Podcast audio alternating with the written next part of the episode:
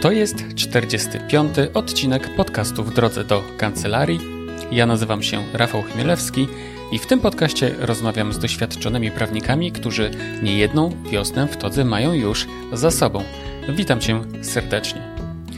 E, dzisiaj nie mam dla Ciebie wywiadu, które to wywiady są główną osią tego podcastu, ale przygotowałem nagranie seminarium, które prowadzę raz w miesiącu w ramach cyklu seminariów Weblex Lab. Seminarium, o którym mówię, miało miejsce pod koniec listopada 2019 roku i dotyczyło prawniczego podcastu.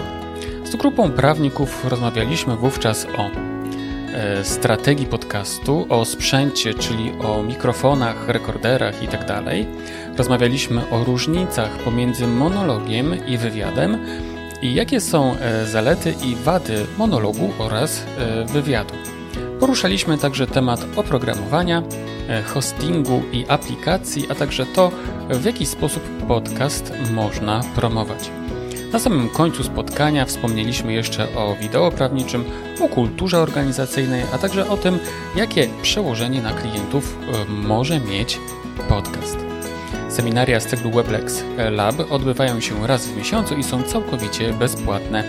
Jeśli chcesz się dowiedzieć szczegółów o terminach i tematach kolejnych spotkań, zajrzyj na stronę www.lab.web-lex.pl. Gorąco Cię zachęcam do zapisania się na seminarium dotyczące któregoś z interesujących Cię zagadnień. To, co możesz posłuchać w tym podcaście, to tylko skromne fragmenty i tylko to, co ja sam opowiadam podczas takich seminariów. Natomiast pomiędzy moimi mm, słowami, monologami odbywają się żywe i pouczające dyskusje. E, do tego seminaria zaczynam od swobodnej rozmowy o książkach, które warto czytać oraz od dyskusji nad codziennymi wyzwaniami, jakie czekają na każdego z nas w kancelarii prawnej. Do końca tego roku spotkamy się jeszcze w grudniu i wtedy porozmawiamy sobie o storytellingu w kancelarii prawnej. Zanim jednak posłuchasz e, relacji z seminarium Weblex Lab o prawniczym podcaście, moim i Twoim gościem będzie tradycyjnie już Katarzyna Solga, autorka bloga Jak prowadzić kancelarię w tradycyjnym już cyklu Poprawnik Kasi. A więc garść e, wiedzy o organizacji kancelarii prawnej. W kolejnym odcinku Poprawnika Kasia opowie o niszczarkach dokumentów czyli na co musisz zwrócić swoją uwagę dokonując zakupu takiego urządzenia do swojej własnej kancelarii. A zatem najpierw Katarzyna Solga w poprawniku Kasi, a po pięciu minutach sekrety prawniczego podcastu. Zapraszam Cię serdecznie. Dodam jeszcze, jak zawsze, że podcast w drodze do kancelarii jest z radością wspierany przez słoneczny Weblex. Zapraszam. Kasiu, tu już jest szósty sekret, szósty odcinek naszych sekretów, proprawnik Kasi. Powiedz nam, o czym powiesz w tym właśnie odcinku. Dzisiaj o niszczarkach? O niszczarkach? O niszczarkach? O tak, podobno się często tak. psują, bo nie trawią spinaczy. Psują się często z różnych powodów i ja właśnie dzisiaj o tym. Przede wszystkim chciałam mm, nawet małym, bardzo y, początkującym kancelariom odradzić szczerze wybór wszelkich niszczarek, przy których trzeba stać, żeby wkładać do nich dokumenty. Tak? To jest rozwiązanie, które jest całkowicie bez sensu, y, chyba że jest się naprawdę taką super zdyscyplinowaną osobą, która zaraz po wydrukowaniu na przykład błędnego dokumentu pojedynczo go niszczy, no to wtedy tak. Natomiast y, moje doświadczenie wskazuje, że w momencie, kiedy ma się taką niszczarkę, to ta kubka dokumentów do zniszczenia ciągle rośnie. Te niszczarki też hałasują bardzo mocno, tak? Także to jest też powód, dla którego często w godzinach pracy nie wykonuje się tego niszczenia, no bo przeszkadza się innym pracować. Efekt jest taki, że powstaje kubka yy, i nie dość, że trzeba przeznaczyć specjalny czas na niszczenie tej kubki, to jeszcze wtedy ta niszczarka się po prostu psuje, bo ona nie jest przeznaczona do pracy ciągłej. I świetnym rozwiązaniem są niszczarki, do których ładujemy yy, kartki i one sobie same yy, je pobierają i niszczą. Takie niszczarki e, kosztują ciut drożej, ale ciut, tak? Bo powiedzmy taka niszczarka w miarę dobra, do której musimy wkładać dokumenty, to jest koszt około 300 zł. Ta sama, samo pobierająca 600, ale naprawdę to się wielokrotnie zwróci w czasie, którego nie będziemy musieli przeznaczyć na niszczenie dokumentów. E, te niszczarki też e, trawią małe zszywki, mm, spinacze już nie, ale małe zszywki, zszywki w ogóle, nawet nie małe też, no i przede wszystkim pracują cicho, tak? Czyli nie ma y, problemu, żeby włożyć y, do niej 50 kartek i żeby ona pracowała sobie w tle w momencie, kiedy jest y, dzień pracy, trwa merytoryczna praca w kancelarii. Ja osobiście polecam korzystanie z niszczarek tego typu firmy Rexel, bo mi się bardzo sprawdzają. No, cykl trwania takiej niszczarki w kancelarii przekracza 3 lata, to jest już dużo, tak? Nasza kancelaria też jest powiedzmy nie taka bardzo mała, czy większa, więc tych dokumentów trochę jest. I jeśli mnie się to sprawdza, to w mniejszej kancelarii sprawdzi się na pewno i posłuży wiele lat, także polecam. Mhm, mhm. Czyli wasza niszczarka, ta, którą, o której opowiadasz, mhm. tak, ona jeszcze się nie zepsuła, nie zdążyła się jeszcze zepsuć? Yy, nie, nie, nie, nie, nie A długo ją macie? Yy, ma, no ponad 3 lata, tak. 3 lata, Teraz kupiłam sobie większą, troszkę, yy, która, no powiedzmy, yy, można włożyć więcej dokumentów, jest też większy pojemnik na śmieci, więc jakby jeszcze rzadziej yy, obsługujemy, natomiast tamta pierwsza tego typu kupiona ponad 3 lata temu nadal pracuje. Aha. I jeszcze trzeba wziąć też pod uwagę to, że e, jakość tak, zniszczenia tych dokumentów, nie? Żeby no jest w tych tak, Excelach że... wystarczająca, tak? No raczej się tego nie poskłada. Tam pewnie jakieś normy na to są, ja już nie analizowałam, ale jakby y, sinki są na tyle małe, że wydaje mi się, że nie ma niebezpieczeństwa. Czy wiesz, chiński wywiad by sobie z tym poradził, mają zasady. ale dobrze, no okej. Okay. Dziękuję Kasiu. To tyle Kasia Solga. Teraz już na pewno będziesz wiedział, czy będziesz wiedziała, jaką niszczarkę kupić, e, żeby się nie zepsuła po przecięciu trzech zszywek. Zapraszam Cię do bloga Katarzyny e, pod tytułem, jak wspomniałem, jak prowadzić kancelarię oraz do profilu facebookowego tego bloga o tym samym tytule. A teraz, uwaga, uwaga, prawniczy podcast. To drogie panie, przejdźmy teraz do naszego głównego wątku, czyli podcastu. Kto słucha podcastów z was? Jakich? Drodzy do kancelarii. Okej, okay, dziękuję. A jakiś inny? Poza prawem. Właśnie teraz idąc tutaj słuchamy jednego z odcinków podcastu Poza prawem. No ale zanim założymy sobie taki podcast, to trzeba się zastanowić nad tym, o czym on ma być. Sprawa jest dużo prostsza, jeżeli mam już jakiegoś bloga, bo wtedy po prostu podcast jakby naturalnie może być przedłużeniem bloga. Czyli tematyka, ta sama grupa docelowa i tak dalej, ale nie musi być. Bo na przykład mój podcast w drodze do kancelarii nie jest skorelowany w żaden sposób z blogiem. Prawda?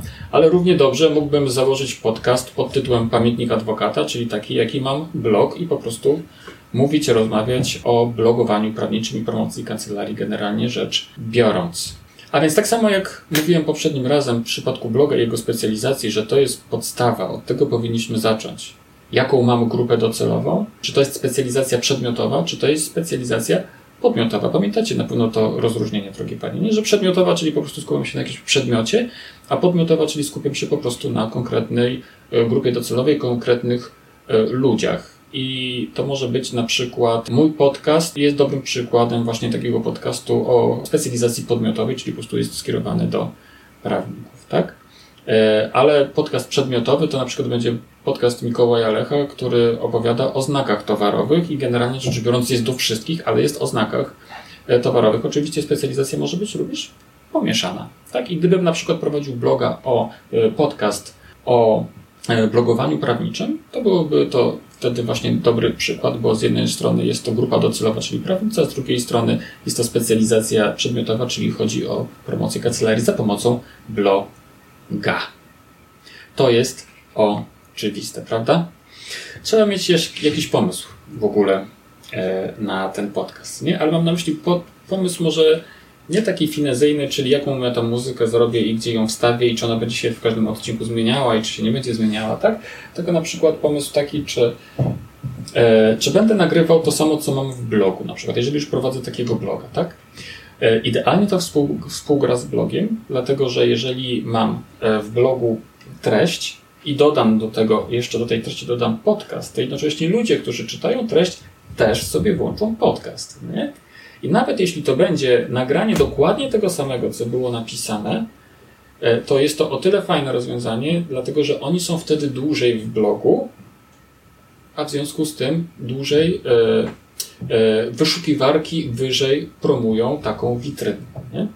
E, mało tego, też w ten sposób nawiązuje się relacja, nawet jeżeli, lepsza relacja, nawet jeżeli ktoś dłużej posłucha, znaczy jeżeli ktoś posłucha przez minutę e, odcinka podcastu, bo nie wszyscy słuchają w całości, tak? Po prostu ktoś wchodząc na bloga przeczytał tekst i widzi, że jest jeszcze do odsłuchania podcast, to nawet jeżeli go włączy sobie i posłucha przez minutę, to pos, e, usłyszenie barwy głosu tego autora bloga to już bardzo dużo robi w kontekście budowania relacji. A jak wspominałem poprzednim razem o relacji, chodzi o to w przypadku, e, e, w przypadku bloga i budowania relacji z czytelnikami w blogu, żeby ludzie nas poznawali nie tylko w tej warstwie merytorycznej, co buduje zaufanie, emocje zaufania, ale też te, w tej warstwie takiej poza merytorycznej, czyli barwa głosu, a, a gdyby to było wideo, to by było jeszcze widać mowę ciała, język gestów, otoczenie i tak dalej. No ale tutaj ograniczamy, w podcaście jest tylko dodatkowo barwa, e, e, barwa głosu, więc, e, więc to dodatkowo buduje lepszą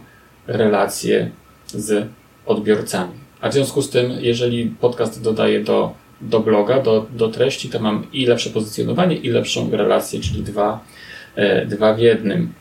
A to nie jest tak, że gdyby nagrać to, co się napisało, to będzie to nudne, y, bo to będzie taki odczyt. Słusznie, to jest słuszna uwaga. Mamy w swoim gronie takiego autora, którym jest Bartosz Gajek z Krakowa, ma kancelarię adwokacką i on był gościem mojego podcastu w którymś tam odcinku. Zachęcam do posłuchania, ponieważ to jest bardzo, bardzo treściwy podcast, tam jest dużo ciekawej treści.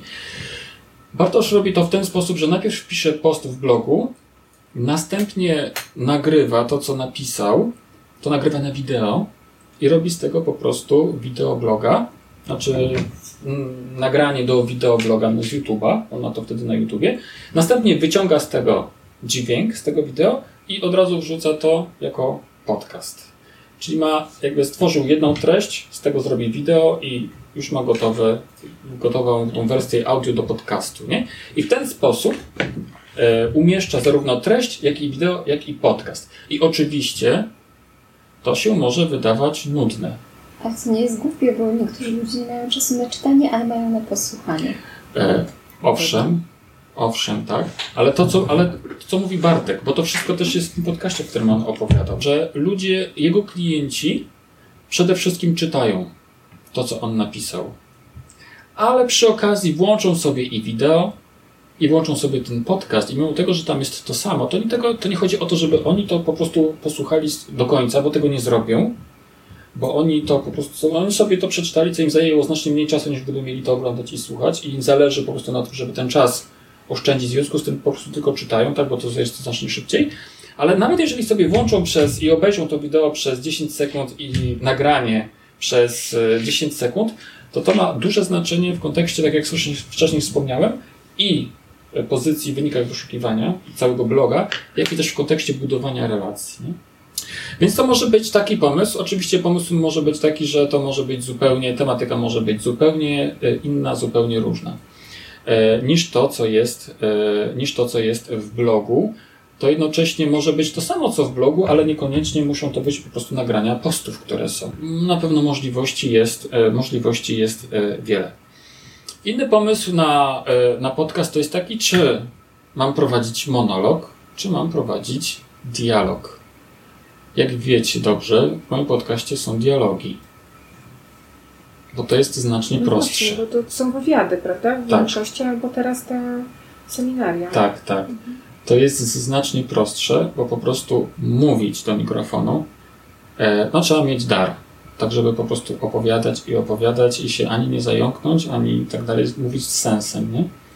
Trzeba mieć dar, e, chyba czegoś takiego nie mam, natomiast kiedy e, mówi się do człowieka, tak, do drugiej osoby, to jest po prostu znacznie łatwiej, a dodatkowo jest przyjemniej i jest więcej emocji podczas takiej rozmowy i tak dalej, prawda? Różnica e, jest taka jeszcze, że w przypadku monologu, jeśli komuś, e, znaczy no, jeśli ktoś nie ma takiego daru do mówienia, to po prostu warto sobie napisać. Zwyczajnie po prostu napisać treść i ją odczytać. Jest to też jakieś rozwiązanie. Ja wszystkie swoje początki, te, które mówię, zanim rozpocznie się e, wywiad, to właśnie sobie piszę, tak? Ale potem mam, wykorzystuję to jako treść, którą wkładam od razu do bloga, w związku z tym i tak i tak musiałbym to napisać, więc piszę to, e, piszę to, to wcześniej i po prostu odczytuję to. W przypadku dialogu trzeba przygotować swojego rozmówcę do rozmowy. Ja mam scenariusz takiej rozmowy, za każdym razem wysyłam ten scenariusz, scenariusz swojemu roz, rozmówcy. Oczywiście potem różnie to bywa podczas rozmowy, bo pojawiają się y, wątki, o których wcześniej nie miałem pojęcia i to jest właśnie bardzo fajne. E, wtedy ta rozmowa jest dużo, dużo żywsza, aczkolwiek takie pytania, które są stałe i przynajmniej ja taką opcję, taką formę przyjąłem, żeby zadawać mniej więcej te same pytania po to, żeby każdy, kto odsłuchuje potem podcast, żeby miał mniej więcej porównanie, jak różni prawnicy w różny sposób podchodzą do tych samych problemów. No? Myślę, myślę że, to, że to jest ciekawe, ale oczywiście oprócz stałych pytań pojawiają się też pytania y, y, dodatkowe, aczkolwiek wysłałem scenariusz po to, żeby się przygotował do tych pytań, żeby sobie je przejrzał, żeby się zastanowił, jak będzie chciał na nie odpowiedzieć żeby uniknąć takich sytuacji, jakie oczywiście mi się zdarzyły, że ktoś zerknął, tylko a pomyślał sobie, a to proste jest, w sumie nie mam tutaj za bardzo na czym się zastanawiać, a potem kiedy zaczęliśmy nagrywać, to się okazało, że wcale to nie jest takie proste, no nie? E, żeby tak po prostu odpowiedzieć e, jednym tchem, że jednak trzeba się czasami zastanowić, dlatego, e, dlatego te scenariusze tworzę i wysyłam swoim, swoim rozmówcom. Wiesz co, pytania tradycyjne, no to są oczywiście tradycyjne. Kawa czy herbata? kawa czy herbata, dokładnie, albo jak promujesz swoją kancelarię, albo jak według Ciebie wygląda sprzedaż usługi prawnej, co ma tak naprawdę zachęcić do tego, żeby mi rozmówca powiedział, w jaki sposób on to robi. Wiesz co, i to są tak jak, tak jak, tak jak je zadaję, to tak one, one brzmią. Natomiast częścią zawsze tego wywiadu jest rozmowa o czymś, co charakteryzuje mojego gościa, tak? Czy czymś się wyróżnia. Na przykład w piątek jadę do do Konina. Tam jest taki pan mecenas, który biega bardzo często i się bardziej jego marka jest znana jako prawnik w biegu. Nie wiem, czy, czy kojarzycie kogoś takiego z Instagrama. Marcin Janiak, radca prawny. No i na przykład ta część, gdzie będę z nim rozmawiał o tym, jak on biega, e, jak on sobie organizuje czas i pracę, jakie ma wyzwania, bo on przez, przez to, że biega, to jeszcze promuje fundację Podaj Dalej, robi różne akcje charytatywne, E, i ma grupę, która, e, z którą biega codziennie wieczorem i tak dalej. Więc, tutaj nie mam żadnych pytań. Ja mu tylko zaznaczyłem w scenariuszu, że o tym będę chciał porozmawiać. I oczywiście chciałbym porozmawiać o tym wcześniej, żeby więcej się dowiedzieć, o co ja go będę mógł zapytać, ale celowo tego nie, nie zrobiłem, bo chciałbym, żeby po prostu w tym momencie rozmowa była żywa, nie? żeby to nie było coś takiego, że jestem przygotowany na odpowiedzi, wiem jakie pytania zadam i tak dalej, tylko raczej chciałbym być jakby podczas rozmowy zaciekawiony tym, co ma do powiedzenia, nie? żeby te emocje było bardziej, e, bardziej słychać. Co jeszcze tu jest ciekawego w przypadku, kiedy rozmawiamy z ludźmi? Zauważyłem, drogie panie, że to, w jaki sposób ja się zachowuję, ma wpływ na mojego rozmówcę. No? Czyli jakby moje emocje mają wpływ na emocje mojego rozmówcy. Więc jeśli mi zależy na tym, żeby on y, miał głos taki, który będzie się potem przyjemnie słuchało, no nie? to to ode mnie zależy, żeby taki nastrój wprowadzić. No? Czyli troszkę porozmawiamy sobie o, o, o rzeczach mało istotnych przed nagraniem, natomiast podczas w trakcie nagrania staram się uśmiechać, staram się być, znaczy no, mam nadzieję, że tak jestem na, zawsze na co dzień, nie? ale różnie to bywa, ale mniej więcej staram się utrzymywać i kontakt wzrokowy i, i, i uśmiechać się, być przyjemny, żeby go rozluźnić też. To ma, zauważyłem, duże, e, duże znaczenie. Ale jak istnieje taki, pojawi się taki mikrofon w trakcie rozmowy, to on jednak pewne spięcie powoduje, prawda? Na początku tak. Na początku tak, ale to szybko przechodzi. Zapomina się. Tak, tak. Stąd też ta idea tego pytania, kawa czy herbata, to jest właśnie po to, żeby e, trochę rozluźnić po prostu atmosferę, nie? Podcast może być przeznaczony dla nieograniczonego grona odbiorców, bądź też, uwaga, może być zamknięty. Czyli podcast taki, który robimy albo dla klientów, tylko i wyłącznie, albo na przykład dla swoich pracowników na różne, na różne tematy. U nas w Obleksie akurat jest tak, że mamy też podcast zamknięty, jest to, nazywam to podcastem premium i tam, tam są wywiady z naszymi autorami, e, różne takie e, wiedza specjalistyczna z różnego zakresu, ale też e, jak mamy nasze konferencje webleksowe co roku, to wszystkie konferencje są nagrywane, a potem są też po prostu do odsłuchania w tym podcaście. E, w związku z tym ktoś, kto nie chce czy nie może e, słuchać, to sobie e, obejrzeć, to sobie po prostu to przesłucha w wygodnym dla siebie czasie. E, I to jest też bardzo fajna opcja, w szczególności jeżeli współpracujemy na stałe z jakimiś e, ludźmi, z klientami, bo to może być taka mm, wartość dodana do usługi, którą ja mam, a jednocześnie też w ten sposób mogę budować relacje. To tak samo chyba jak w zeszłym miesiącu mówiłem w przypadku bloga, że może być blog zamknięty, taki, tylko i wyłącznie dla klientów. Takiego bloga oczywiście też mamy w Webelexie dla, nas, dla naszego grona, gdzie się komunikujemy tylko we, we własnym gronie. Tam jest dużo różnej wartościowej treści i taki sam może być równie dobrze i podcast. Zanim, e, ważne, zanim zacznę nagrywać, to robię sobie ćwiczenia swojej paszczy. Czyli takie, żeby po prostu rozruszać aparat mowy, tak to się nazywa, żeby mówić wyraźnie i też, uwaga, nie śpieszyć się z mówieniem. Bo jeśli nagrywam tak, e, w takim tempie, jak teraz mówię, to to jest zdecydowanie za szybko. Nie? E, lepiej jest mówić wolniej i spokojniej, bo taka zwykła mowa potoczna po prostu jest zbyt szybka, to słychać. Kiedy się mówi, to tego nie słychać, ale czy rozmawia, ale kiedy jest to nagrane, to wtedy po prostu to e, słychać. I też uwaga, takie ćwiczenia przeprowadzam ze swoim rozmówcą.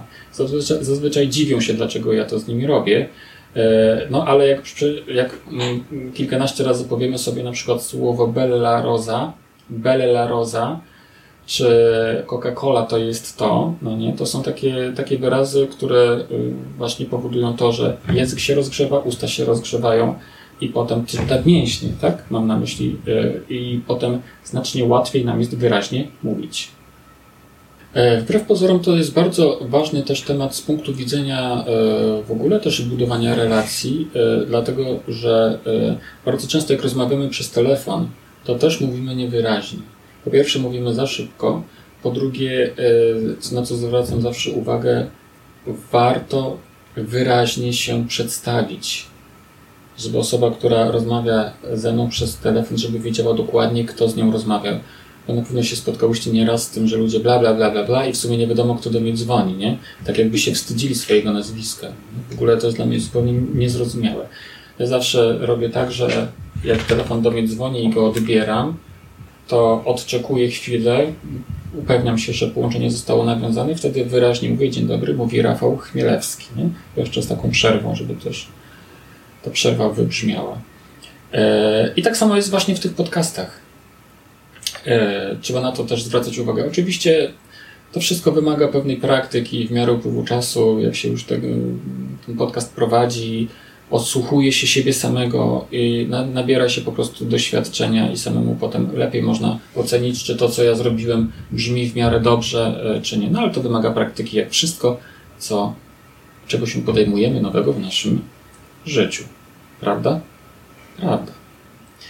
Jak już nagramy sobie ten podcast, e, o sprzęcie za chwilę sobie porozmawiamy, to oczywiście trzeba go gdzieś umiejscowić, na, znaleźć jakiś serwer. I uwaga, tutaj taki serwer, który sobie wykupujemy w Home czy w nazwie, e, od razu mówię, że nie polecam tych dwóch firm. Najlepsza firma hostingowa to jest Zenbox więc jak już sobie, e, więc jak już mam podcast, to trzeba go umieścić na hostingu i na żadnym z tych hostingów nie trzeba wykupić sobie, wykupić, bo są płatne usługi, głównie płatne, po prostu hosting. E, procedura jest dokładnie taka sama, czy bardzo podobna do tego, w jaki sposób umieszcza się film na YouTubie.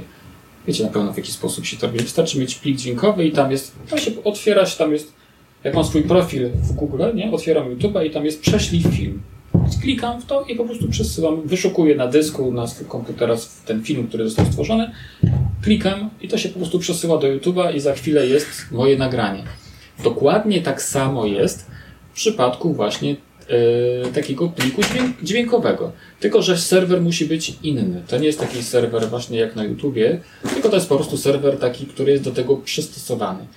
Ja korzystam z serwera, który nazywa się Spreaker i kiedy tam się wgra już ten plik, to wtedy robi się, tak jak na YouTubie, robi się opis, daje się tytuł i tak dalej i się klika zatwierdź i już. E, I to jest stosunkowo proste. Tak samo jak się e, umieszcza nagrania wideo, jak się pobiera z YouTube'a nagranie wideo, żeby zamieścić na jakiejś innej witrynie, to się po prostu pobiera taki specjalny kod. Nie pobiera się wideo, tylko pobiera się specjalny kod. I tutaj dokładnie jest tak samo. Kod się generuje, tak po prostu jednym przyciskiem jest wygeneruj kod i ten kod się pobiera i można ten kod wstawić na bloga, na witrynę i wszędzie, gdzie się da. I to jest, drogie Panie, bardzo fajna wartość. E, dlaczego? Dlatego, że tego samego nie można zrobić z tekstem, czyli nie można tego samego tekstu powielić na wielu witrynach. Dlaczego? Bo po prostu Google czy wyszukiwarki tego nie lubią. Ale to samo można zrobić z takim plikiem właśnie dźwiękowym czy plikiem wideo. Dlaczego? Dlatego, że de facto e, jego źródło jest jedno w sieci, natomiast kod przeklejenie kodu na inną witrynę powoduje to, że, że po prostu ten, to nagranie jest wyciągane jakby z tego jednego źródła. Nie? Ono starczy z jednym źródłem, tylko tyle, że jest na wielu różnych e, witrynach. E, to jest uważam duża, duża wartość, dzięki czemu właśnie w prosty sposób te nasze nagrania dźwiękowe, nasze podcasty mogą być dystrybuowane na wiele najróżniejszych platform, aplikacji i tak dalej. Mimo tego, że one znajdują się w jednym miejscu, czyli właśnie na takim hostingu, chociażby jak Spreaker. Oczywiście to jest usługa płatna, taki, taki hosting jest płatny, yy, yy, ale nie jest jakaś to za, zawrotna kwota. Ja płacę, sprawdzałem nawet dzisiaj, ja płacę 7 dolarów miesięcznie, także nie jest to jakieś nie wiadomo co. Dojdę w pewnym momencie do jakiegoś pułapu i będę musiał wykupić wyższą wersję, ale jak już nagrałem 40 kilka odcinków. 44. 44, dziękuję bardzo, bo nawet nie pamiętałem. 44 odcinki po niemalże po, e, no, każdy powyżej, powyżej godziny, no to jeszcze mi dużo zostało. Także e, do, do tego pułapu, także nie jest to jakaś zawrotna, e, zawrotna kwota. Jest, znam hosting darmowy, nazywa się Anchor. Pisze się Anchor, jak kotwica. I to jest e, ciekawe rozwiązanie, ale może na samym początku, dlatego że to jest w ogóle, to jest w ogóle aplikacja. No, się ściąga na komórkę i już można nagrać, mówiąc do komórki, można nagrać odcinek podcastu. Go zapisać i on, on już jest w tym Ankorze i to już jest i można się tym podzielić na Spotify i może gdzieś jeszcze. No tylko tyle, że to ma dosyć ograniczone możliwości takie edycyjne dźwięku. O tym za, za chwilę sobie porozmawiamy. Także generalnie rzecz biorąc nie polecam. Lepiej skorzystać właśnie z takiej formy jak Spreaker, zapłacić te parę dolarów miesięcznie i są wszelkie, e, e, wszelkie udogodnienia, które tam tylko są możliwe. Mam tutaj jeszcze zanotowane, że inne, e, inne e, takie hostingi to Libsyn albo Sim, Simplecast, ale ja korzystam ze, ze Spreakera. Czy zrobić dla podcastu osobną witrynę? Mój podcast ma osobną witrynę, jak wiecie, tak? Bo dodaję tam jeszcze trochę treści i tak dalej. E, ale nie musi to być wcale osobna witryna. Podcast poza prawem też ma swoją osobną witrynę, a nawet nie wiem, gdzie oni hostują. Oni nie hostują na Spreakerze, oni gdzieś indziej to hostują. E, jednakowoż, ja może odpalę komputer, to może będę Wam coś czasami na jakiś przykład pokażę. E, jednakowoż nie trzeba wcale dla podcastu robić osobnej witryny, a to z tego prostego powodu, że przede wszystkim podcast jest głównie słuchany na aplikacjach. Czyli z automatu jakby są otwierane, jakby odpalają się automatycznie poszczególne odcinki i kiedy się słucha takiego podcastu na słuchawkach, to nawet no, znaczy, no, nie interesuje nas, gdzie to jest, jakby, jak to wygląda graficznie, taka witryna i tak dalej. Z drugiej strony, to na tym hostingu już jest jakaś forma wizytówki, która e, w jakiś sposób to pokazuje. Na speakerze mój podcast wygląda tak. W zasadzie to by mogło tak zostać i wiele podcasterów właśnie w ten sposób kończy, no nie? Jeśli chodzi o sprzęt, słuchacie może podcastu Pani od Pokoju czasem? Drogie Panie, powiem Wam szczerze, e, jak zacząłem przygodę w ogóle z blogami i dużo wtedy nagrywałem wideo przede wszystkim, najróżniejszych filmików instruktażowych i tak dalej, to również nagrywałem to na taki zwykły mikrofonik ze słuchawek i zawsze było, zawsze było ok. Zawsze było dobrze i nikt nigdy nie miał żadnych zastrzeżeń. Nie? I tak jak słucham, jak e, pani mecenas Parafianowicz to robi, to w zasadzie ja też nie mam żadnych tam zastrzeżeń. To wcale nie, wcale nie trzeba jakiegoś wyjątkowo dobrego sprzętu, żeby nagrać dobry podcast. Mniej ważne jest to, jak to słychać. Ważniejsze jest to, i to dużo ważniejsze, co mówimy i o czym jest ten podcast. Nie zawsze ta treść jest najważniejsza, jakby nie było. W związku z tym, w szczególności na początku, nie warto przesadzać ze sprzętem. Ale gdyby ktoś chciał, to oczywiście można. zainwestować w coś, co daje lepszy efekt. I teraz to, co ja tutaj mam, to widzicie ten na środku mikrofon, to nazywa się Blue Yeti Pro. I to jest taki mikrofon, który kupiłem sobie na samym początku, którego mi, o, mi wiele osób odradzało, ale ja chciałem być designerski i kupiłem sobie właśnie taki mikrofon. I on jest generalnie rzecz biorąc świetny do, do podcastów. Świetny do podcastów, on ma różne funkcje, na nim można nagrywać na przykład e, z tyłu jest taka, takie pokrętło, gdzie można ustawić to, żeby on na przykład zbierał tylko dźwięk z przodu, czyli mogę na, nagrywać monolog. Mogę ustawić tak, żeby zbierał dźwięk z przodu i z tyłu, czyli do prowadzenia rozmowy. Mogę ustawić też tak, żeby on zbierał dźwięk dookoła. On w tej chwili ma właśnie takie ustawienie, żeby zbierał dźwięk dookoła. Nie? Yy, on jest bez tej gąbki. Tak naprawdę. Gąbka jest tylko po to, żeby echo, które się pojawia w tym pomieszczeniu, żeby się tak za bardzo nie. Yy, żeby tego echa tak za bardzo nie było. Nie? Gąbka to trochę tłumi to echo. Yy, Dosyć drogi jest ten mikrofon. Kupiłem najdroższy, jaki tylko był w Blue Yeti. Zapłaciłem 1500 zł. Ogólnie rzecz biorąc, mikrofony Blue Yeti są y, też inne, tańsze, ale są na pewno, na pewno mają porównywalną jakość. Natomiast są też takie mikrofony, takie, które mam tutaj przy dziobie, I to są mikrofony takie, które właśnie służą głównie do tego, żeby do niego mówić. No, do niego trzeba mówić, do tamtego nie trzeba mówić. Do tamten, do tamtego, tamten może być gdzieś z dala postawiony i on całkiem dobrze będzie zbierał. Jedyną ma tylko wadę taką, że on po prostu jak już zbiera, to zbiera po prostu wiele rzeczy. Ten mikrofon zbiera tylko moje fale dźwiękowe i w zasadzie nie zbiera tego, co jest dookoła. No nie? W związku z tym lepiej przy monologu, czy przy prowadzeniu podcastu, y, przy prowadzeniu rozmowy z drugą osobą, dobrze mieć dwa takie mikrofony. Nie? Dwa takie mikrofony, które są już w sobie, y, jedne z, le z lepszych mikrofonów tego, tego rodzaju, są tańsze niż jeden ten. Nie? Jeden taki kosztuje 600 zł, czyli w sumie y, 1200 trzeba zapłacić za dwa, ale to jeżeli, jeżeli jest potrzebny drugi, bo nie zawsze jest potrzebny drugi, tak? E? A to jest marki Rode. Podnik. Ale jak wspomniałem, tak naprawdę to wystarczy w zupełności ten mikrofon taki od słuchawek i też będzie dobrze słychać, nie? W przypadku takiego mikrofonu tylko trzeba uważać, żeby on się nie ocierał tutaj o nic, bo to po prostu słychać trzeba to po prostu e, trzymać. Nie powiedziałem jeszcze tego, ale dużą zaletą produkcji podcastów jest to, że one nie wymagają tego, czego wymaga wideo, czyli make-up, tak? Ubranie się odpowiednie, zadbanie o, o otoczenie i tak dalej. W przypadku podcastu, tak dokładnie, tak, właśnie tak chciałem powiedzieć. W szlafroku, w piżamie i tak dalej, nie? Słuchajcie, ważna rzecz kabel. Dlaczego ważna? Dlatego, że trzeba mieć po prostu wiedzieć, do czego to podłączyć wszystko. No nie? Jak widzicie, ja mam podłączony do rekordera, ale równie dobrze może to być podłączony do komputera, tylko tyle, że kabel musi być inny. Bo to jest taki kabel XLR się nazywa. Taki, taki to jest taki mikrofonowy, do jak śpiewacy mają przy mikrofonach, tak? Ale równie dobrze może to być kabel USB i podłączony do komputera. Tylko wtedy musi być inny mikrofon, taki, który ma po prostu wyjście USB.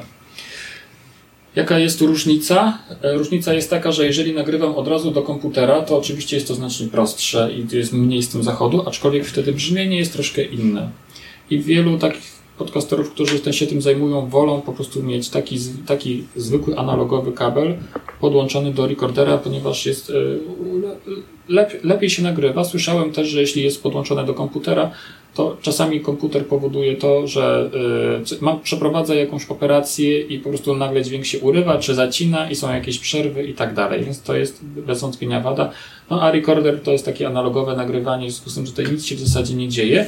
O ile, uwaga, jest bateria w środku. A jakie rekordery polecasz? E, to jest rekorder Zoom. NH4 chyba. Zoom NH4. I powiem Paniom szczerze, że e, on w sobie ma już mikrofony.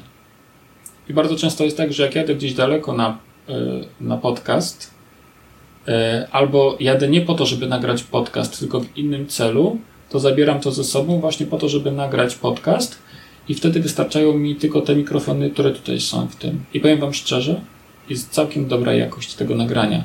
Całkiem dobra, nie? Naprawdę. Z samych mikrofonów, tych, które, które są tutaj. E, jak jechałem na Ukrainę, do Andrija Popko, który jest naszym klientem, to właśnie wziąłem tylko i wyłącznie to i nagrałem podcast na tym. Z panią Parafianowicz, jak nagrywałem podcast, również tylko i wyłącznie na tym. No nie? Nie brałem tego całego sprzętu. I całkiem dobrze się, całkiem dobrze się to yy, yy, nagrywa. E, nagrywanie na rekorderze ma tę wartość właśnie, że dźwięk jest nieco lepszy. To brzmienie jest takie trochę głębsze, gdzie nie jest takie sztuczne po prostu, tylko ma, więcej ma w sobie takiej, takiej po prostu głębi. E, oczywiście potem trzeba to przenieść z recordera za pomocą kabla USB, trzeba to przenieść do komputera. Nie mam tutaj tego, ale w przypadku mikrofonów przydaje się czasem taki filter pop-up. Filter pop, a nie, pop filter. To się nazywa pop filter. Służy on do tego, żeby po prostu niwelować takie głoski jak py, by i tak dalej, które po prostu potem są takie, jak się słucha, to tak strzelają po prostu, nie? A ten, ten pop filter to po prostu wygładza te py, by i tego nie słychać. Ten mikrofon ma już w sobie taki pop filter. Tamten nie ma do tamtego, warto by było takie, coś takiego jeszcze dokupić. To jest takie urządzenie, taka, taka siateczka przed mikrofonem, nie? Taka siateczka malutka. No i jak już mam ten dźwięk, już mam go nagrany, to muszę skorzystać z programu, którym obrobię dźwięk. Czyli powycinam wszelkie pauzy, zająknięcia, jakieś dłuższe, mm, nie wiem, przerwy, czy tak jak na przykład z Wami rozmawiam, wiele rzeczy muszę powycinać, tak? E, to do tego właśnie służy ten program. I też jeśli chcę dodać muzykę, zakończenie i tak dalej, to jest mi potrzebny osobny program. I uwaga, jest świetny program, który nazywa się Audacity i on jest zupełnie za darmo. Wielu znanych podcasterów, między innymi Gary V, również używa Audacity, w związku z tym nie ma tutaj co przesadzać ze sprzętem.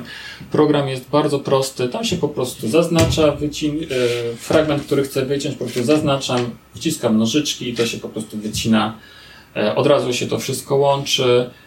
E, jest tam możliwość e, oczywiście w wielu ścieżkach nagrywania, albo inaczej montowania na, na wielu ścieżkach, w związku z tym te ścieżki można przesuwać. Tak naprawdę jest super, wymaga oczywiście trochę doświadczenia, ale generalnie to jest proste i bezpłatne oprogramowanie.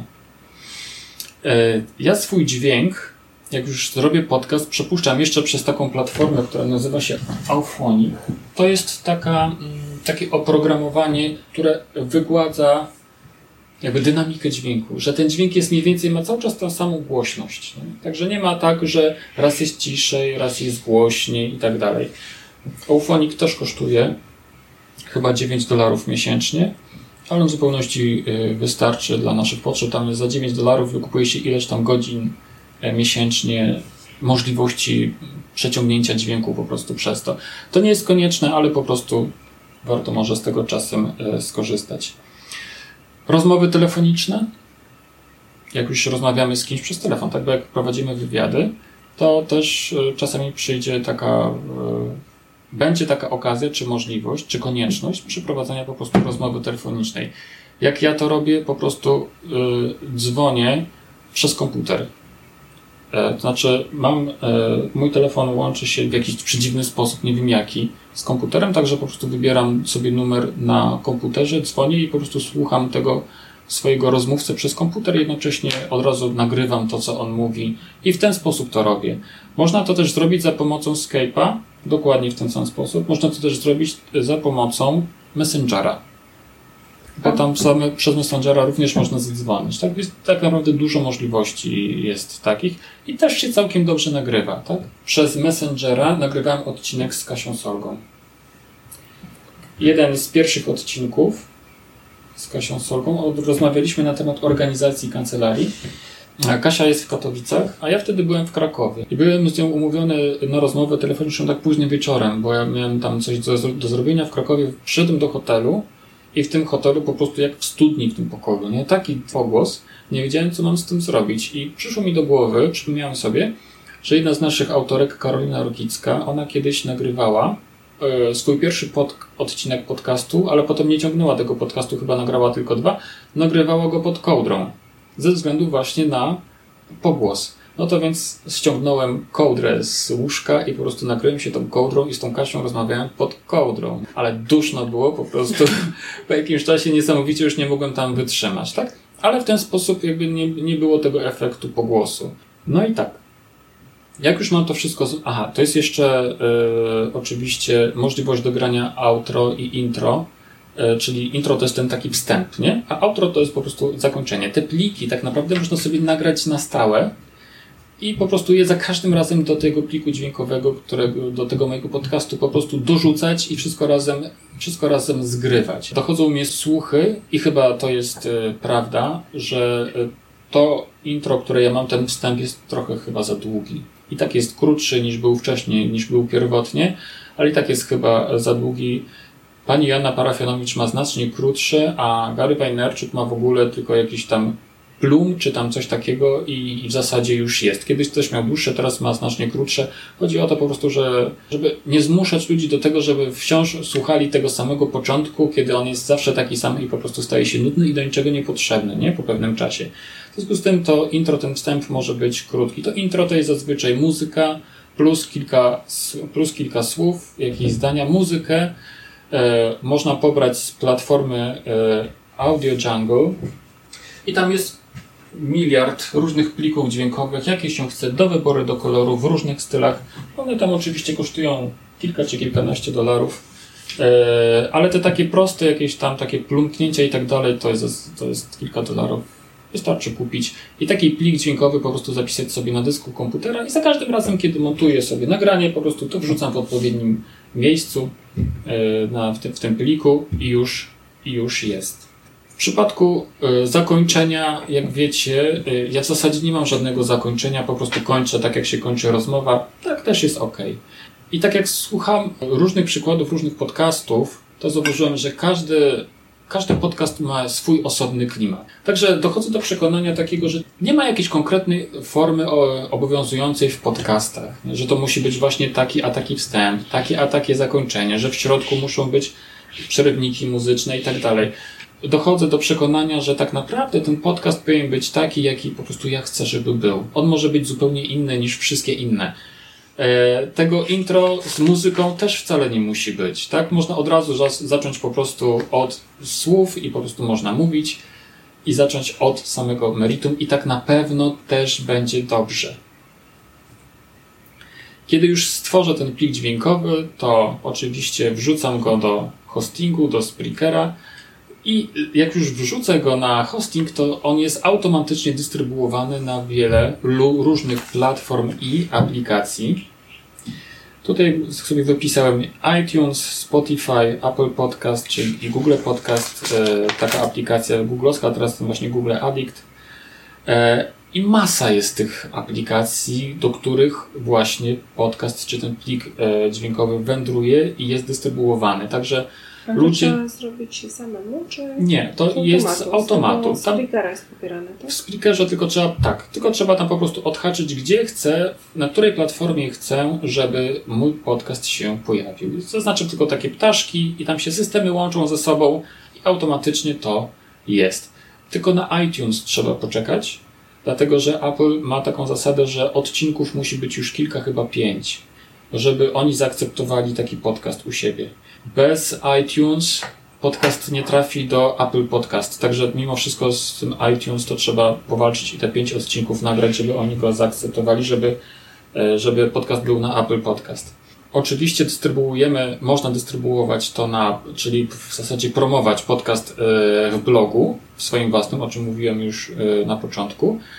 Można też oczywiście na YouTubie. W jaki sposób, skoro nie ma tam żadnego nagrania wideo, po prostu jakąś grafikę trzeba dodać e, do tego. Na przykład Mikołaj Lech ma stałą jakąś grafikę, która się pojawia podczas kiedy on mówi, ale jest taki ktoś, kto nazywa się Jerzy Rajkow-Krzywicki, ten właśnie od podcastu Poza Prawem. I Jerzy Rajkow-Krzywicki prowadzi swój własny, osobny podcast bez edycji i on umieszcza te odcinki na YouTubie w taki sposób, że e, umieszcza tam jako pliki wideo, umieszcza drogę, Y, którą on przemierza jadąc samochodem. Po Warszawie po prostu. I to się fantastycznie, słuchajcie, ogląda i jednocześnie słucha, ponieważ ta, ta mijająca droga, y, ona wprowadza taki, to jeszcze jest w, albo w sepi, albo w takim, albo w takim czarno-białym, nie? Takim odcieniu.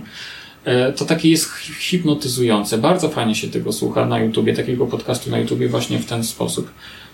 Oczywiście można także umieszczać pliki dźwiękowe na Facebooku, ale ja tego nie robię i prawdę mówiąc nie wiem w jaki sposób się to robi i jeśli jeszcze Facebook nie zrobił platformy podcastowej, to uważam, że jest to tylko po prostu kwestia czasu, bo Facebook na pewno dużo zrobi, jeśli chodzi o popularność podcastów. Że w ten sposób będzie można najłatwiej e, podcasty publikować. Ja powiem Panią tak, że e, jak jeszcze pracowałem w KPMG, to jak założyłem swojego bloga podatkowego, no to też zacząłem wtedy nagrywać nie? wideo. Nawet założyłem telewizję podatkową, tak to nazwałem oczywiście, ale to nic innego jak po prostu wideoblog był, gdzie siadałem sobie w fotelu i opowiadałem o podatkach. Nie? I ogólnie rzecz biorąc, zawsze starałem się, e, żeby to, było, żeby to wyglądało tak bardzo profesjonalnie, bo koszula, krawat, fotel skórzany i komputer w tle i to wszystko właśnie miało takie sprawiać wrażenie. I powiem Wam szczerze, że to było kompletnie do bani. Bo to po prostu było jakby. E, to był przerost formy nad treścią absolutnie. Jak sam siebie słuchałem, to sam siebie nie lubiłem, więc e, Pomyślałem potem, ok, blog jest fajny, tak, ale to, to całe wideo psuje tylko i, tylko i wyłącznie psuje mój, mój, e, mój wizerunek.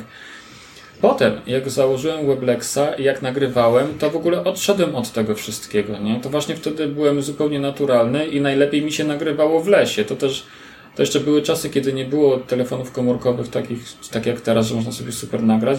Były takie aparaty, nie? Te pierwsze aparaty, takie e, cyfrowe aparaty, które umożliwiały również nagrywanie filmików, więc taki brałem aparat, stawiałem go na nóżkach i na przykład siadałem sobie na torach w lesie. Mam takie koło mojego, w moim lesie blisko jest, e, e, są tory, po których nic nie jeździ, w związku z tym tam sobie siadałem włączałem ten aparat i tak siedząc sobie na tych torach rozmawiałem, tak? Albo na przykład podczas mm, biegania taki zziejany się zatrzymywałem i coś tam mówiłem. E, no to już wtedy bez aparatu, tylko wyciągałem swoją komórkę, miałem wtedy Blackberry i miałem jakiś problem, żeby ten dźwięk, żeby ten cały obraz e, e, w komputerze przetworzyć, to też to masakra. Ten obraz to po prostu były same piksele, no nie? I tylko było mnie dobrze słychać tak naprawdę, bo widać yy, kompletna masakra, ale słuchajcie, nikt w ogóle, nigdy się nie zająknął, że to, że jest kiepska jakość, nie? Nikt, nikt. Po prostu nawet się niektórym podobało, że, że to właśnie jest tak, że to jest zupełnie naturalne. Nie?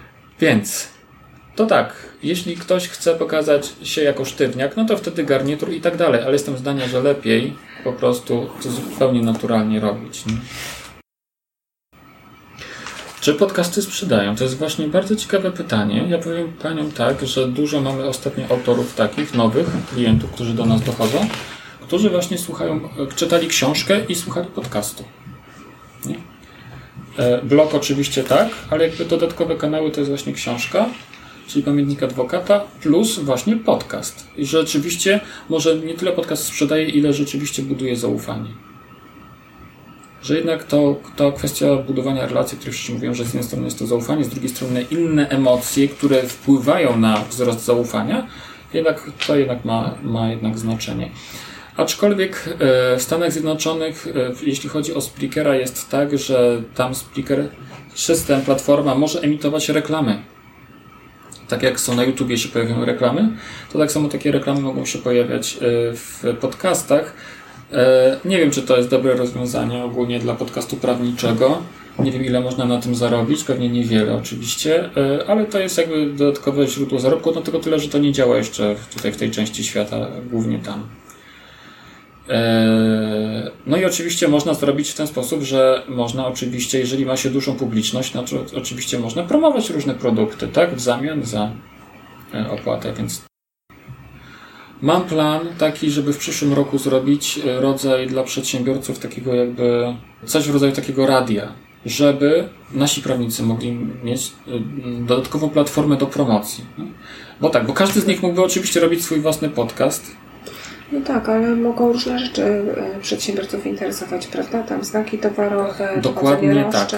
Dok do, dokładnie tak. Więc tak wyszedłem z przekonania, że, że dobrze by było, żeby każdy z nich oprócz bloga prowadził też podcast, ale umówmy się, nie każdy będzie, nie każdemu będzie się to chciało robić, nie każdy, nie każdy będzie miał na to czas, a raczej tych, którzy by chcieli to robić, to będzie mniejszość. Może tych, którzy by chcieli, to jeszcze będzie więcej, może by się no, znalazło. Kto to zrobi, ale właśnie kto, kto to zrobi, tak? Ale gdybym ja na przykład przeprowadził z nimi wywiady, na przykład krótkie, półgodzinne wywiady na jakieś tam określone zagadnienia, tak, no to oni już, dla, to jest dla nich tylko pół godziny, kiedy sobie po prostu usiądą do telefonu, i ze mną porozmawiają przez telefon, tak? Więc mam, ta, mam taką, taką, ideę, taką ideę mam. Pomyślałem sobie, że nawet można by się pokusić o jakąś konkretną ramówkę, nie? Że na przykład w poniedziałek jest, są na przykład kwestie związane, nie wiem, Super. z kwestie dotyczące zarządów, e, we wtorek o czymś tam, w piątek może być coś lżejszego, tak? I to niekoniecznie musi być tak, że jeden podcast na dzień, ale może być na przykład dwa podcasty w ciągu, w ciągu dnia, tak? Ale to by było do odtworzenia, prawda? Jak, to wszystko do odtworzenia, jak tak. Jak interesuje kogoś, to wraca po tam miesiącu, na przykład sobie dosłuchuje to. Tak, tak, to, to byłby normalny podcast, tylko tyle, że po prostu jakby inna idea, żeby, żeby za tym stała, tak? Drogie Panie, zostało nam 6 minut. To powiedzcie mi jeszcze, co jest najważniejsze w e, promocji kancelarii prawnej? Kultura organizacyjna, tak? Kultura organizacyjna to z jednej strony właśnie to jest, e, jednym z elementów jest misja i właśnie kultura organizacyjna pomaga budować relacje. Zachęcam do powrotu do tego odcinka, który, e, który mieliśmy jakiś czas temu, nie pamiętam tylko, który to był odcinek, ale im dłużej żyję na tym świecie, tym jestem bardziej przekonany o słuszności tego poglądu. Bo to jest takie po prostu takie, ja tak sobie ostatnio pomyślałem, że to jest takie źródło mocy. Nie? Takie źródło mocy i z tego, z tego źródła wypływa wszystko inne, co dotyczy i komunikacji, i budowania relacji, i budowy marki, i tego, w jaki sposób wypowiadam się w podcaście, w jaki sposób wypowiadam się na blogach, w jaki sposób e, w ogóle wypowiadam się tak o, no nie, co robię, jakie czynności podejmuję. Kultura organizacyjna wpływa też na to, aby budować lepszą więź ze swoimi pracownikami, pomaga też lepiej rekrutować ludzi i tak dalej, i tak dalej. Nie wszystko to właśnie wynika z kultury organizacyjnej, o czym się w ogóle nie mówi. A o czym się mówi? Mówi się o, o rzeczach takich, które są tak naprawdę powierzchowne. Bo promocja, jeśli pójdziecie na szkolenie dotyczące promocji kancelarii, to o czym się mówi? O stronie internetowej, o blogu, tak? O tym, żeby mieć zdjęcie takie i siakie, o tym, ktoś może powie o e-mail marketingu, Ktoś powie o AdWordsie, pozycjonowaniu i wizytówce w Google. Oczywiście to są wszystko bardzo ważne rzeczy, tak? Tylko, że bez kultury organizacyjnej to są takie po prostu, tak jakbyśmy nagle utracili siłę grawitacji. Wszystko by się rozpierniczyło, no nie? A kultura organizacyjna jest po to, żeby to wszystko trzymać w kupie, żeby to wszystko zaczęło ze sobą grać i było ze sobą spójne. Tak, pamiętajmy o tym. Dziękuję Ci, że posłuchałeś czy posłuchałaś kolejnego odcinka podcastu w drodze do kancelarii. Zachęcam Cię do wyrażenia swojej opinii o podcaście na urządzeniu czy aplikacji, na której słuchasz tego podcastu. E, proszę Cię także o polecenia w mediach społecznościowych, czy też wśród dobrych i najlepszych Twoich znajomych. Każde polecenie i każde dobre słowo są dla mnie na wagę złota i pomagają mi szerzyć wiedzę i doświadczenie w zakresie prowadzenia kancelarii prawnej w naszej branży. Ja osobiście słucham innych podcastów za pomocą aplikacji Podcasty w swoim iPhone'ie. Ale Ty możesz słuchać tego podcastu w różny inny sposób, także wchodząc na stronę www w drodze do kancelarii.pl. Dziękuję Ci jeszcze raz słonecznie i webleksowo i życzę Ci dobrego dnia. Do usłyszenia mówił Rafał Chmielewski.